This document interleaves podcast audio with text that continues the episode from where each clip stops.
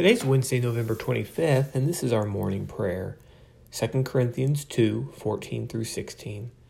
But thanks be to God, who in Christ always leads us in triumphal procession, and through us spreads the fragrance of the knowledge of Him everywhere. For we are the aroma of Christ to God among those who are being saved and among those who are perishing. To one, a fragrance from death to death to the other a fragrance from life to life.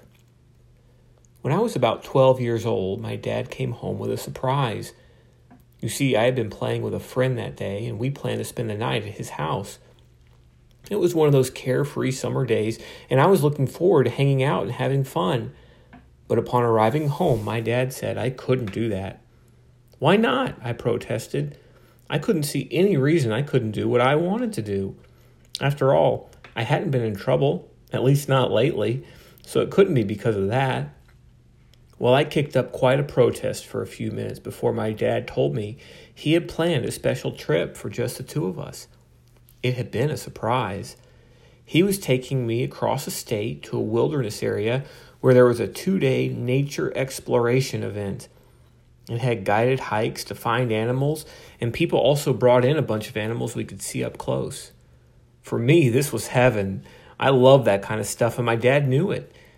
Immediately, I felt ashamed for arguing with him. Then I felt blessed. I felt thankful, and we had a great time. This story comes to mind when I read today's passage about being led in Christ's triumphal procession.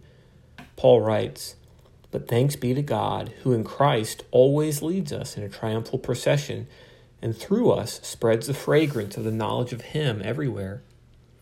Now that's some flowery, flowery language, and it all sounds quite nice, but actually, in the ancient world, being led in a triumphal procession was exactly the last place any person would want to be.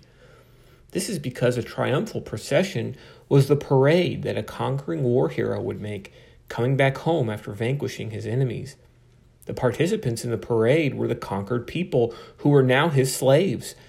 It was a march of humiliation, a public display of the dominance of the victor and the subjugation of the losers. They were led where they did not want to go. And yet, Paul uses this metaphor to describe how Christ leads us. In another letter, he even describes believers as slaves of God. Why is this? I think it is because, as believers, God's love compels us to follow Christ and we don't always know where he'll lead. The context of today's passage, for example, is the story of Paul traveling from one city to another, looking for a lost companion, but not finding him. Nevertheless, he was able to preach the gospel in these cities, and looking back on his journey, he realizes how fruitful it had been, even though he did not get what he originally wanted. It's like the trip I took with my dad. I didn't get what I originally wanted, but what I got was much better. And it was better because my dad had good plans for me. The better thing that Paul got was a chance to share God's love with others. And he describes that as being like the aroma of Christ being spread to many people. It's a beautiful description of God's intention for us. Not only does he give us good gifts, but he makes us good gifts and messengers of the ultimate gift, life in Jesus. Have you felt compelled by Christ? Has he taken you in his triumphal procession where you did not want to go? If so, I hope you can look back and see his rich blessings unfolding in your life. Let's pray. Dear Lord, we are your subjects, and we don't always know where you're leading us.